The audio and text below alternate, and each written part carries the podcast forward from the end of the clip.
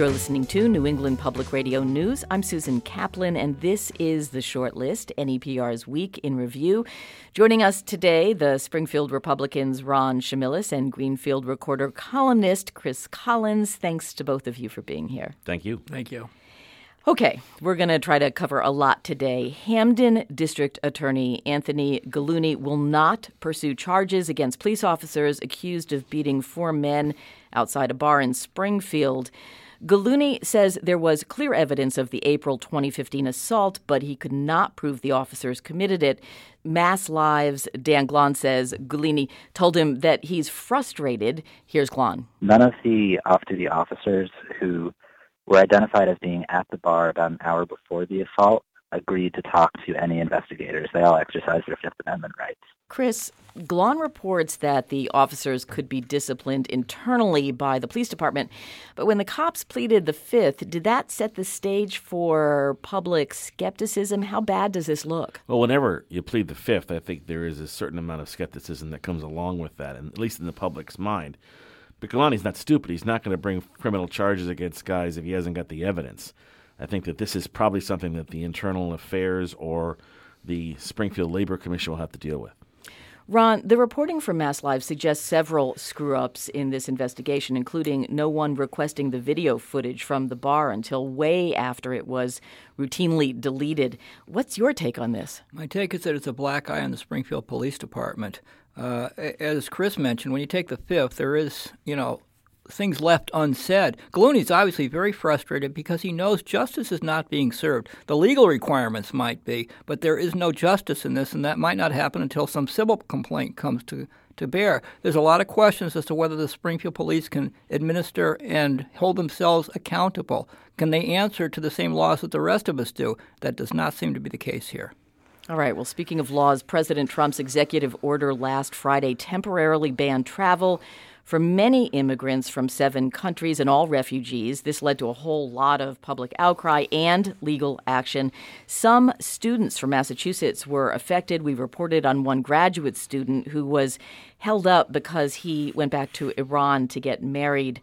Ron, the president has justified this on grounds of national security. How is this playing out in the Springfield area? Well, I don't think people are very happy what throughout Springfield, throughout Massachusetts. And, and one thing these individual stories of individual cases do is put human faces to this. It's very easy and too easy to talk in generalities about an ethnic group, a country, uh, a form of politics. But these stories that we hear about people individually being held up when they've done nothing wrong it, it does humanize this whole case and this whole issue. And I think that's one reason why people are so upset.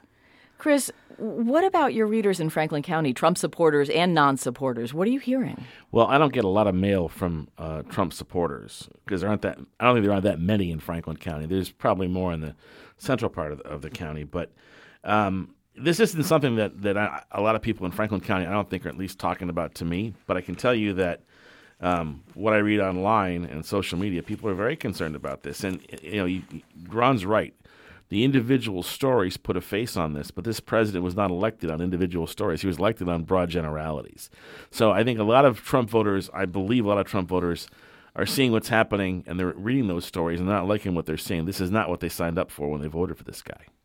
Do you really think that's true, Ron? Well, if they didn't sign up for this, they have themselves to blame because he's doing exactly what he said he was going to do. Correct. That's why his supporters are saying he's fulfilling his promises, and we're not used to that. If Trump supporters thought they were getting something different, they had no reason to feel that way. But I do agree with Chris. I think a lot of them are surprised he's actually trying to build the wall. He's actually trying to put this immigration ban into effect. They thought he would change once he got into office. Why they felt that way, I don't know. But what about the local ramifications? We're talking about national politics. It's obviously big and broad and does affect us locally.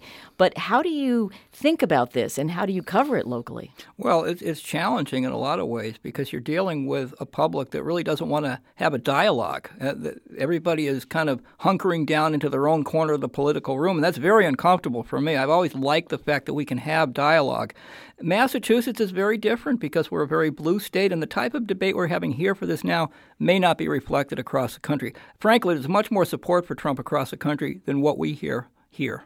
What do you think? I agree completely, and I also think, uh, especially the part about the civility factor, and it just seems like you know it's I, I don't want I don't like to use the word civil war, but I think verbally and emotionally, I think that you, you can't have a conversation with regular people about this. They're either really passionate on one side or really passionate on the other, and it, it is uncomfortable.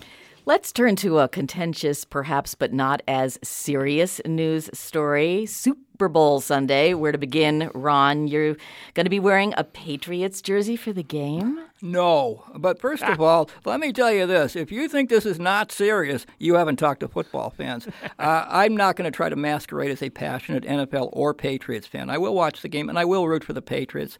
My friends are Patriots fans, and I have no love for the Atlanta Falcons, so I will root for them. But, uh, not probably as passionately as many others. Chris, as you know, even a few die-hard Patriots fans are chagrined that Brady, Belichick, and Kraft are buddy buddy with President Trump. Some are less enthusiastically supporting the team because of it. You got any gripes about this? No. I look if if you are that hip deep in politics that it affects your love of the NFL or the Super Bowl, uh, you're you're beyond helping at that point. I, that's my feeling. The only thing I'll say about that game is the Falcons' offense scares me. That's the only thing. But I think the Patriots win. So no Patriots jersey. And what is what is your gripe with the Atlanta Falcons? I don't like them. I don't like any you don't team like that plays indoors in warm weather. We have to live in this slop up in New England. I root for teams that play here. I'm with the Patriots. What about this business of the so, so relationship with Trump, if you want to call it that? Well, I'm, I'm with Chris. Uh, let's watch a football game. Brady and Belichick and Kraft, they're not pushing their politics on us reporters, media keep asking them questions that have nothing to do with the game. Uh, it's not that I don't care what they think, I just don't care much. I don't care enough to change my view of the game. All right, and and by the way, we, we want to end this with you want to give a prediction? I predict the Patriots will win a high scoring game, close game. Really? Yeah, yeah. I'm going to say Patriots probably 45 to 30. Nice. Chris Collins, columnist for the Greenfield Recorder and the Springfield Republicans, Ron Chimelis. Thanks to both of you for joining us today. Thank you. Thank you. And thank you, our listeners, for tuning in to the shortlist. NEPR's Week in Review. You can catch this segment anytime by subscribing to the podcast on iTunes or by going to nepr.net slash podcasts. I'm Susan Kaplan, and this is New England Public Radio.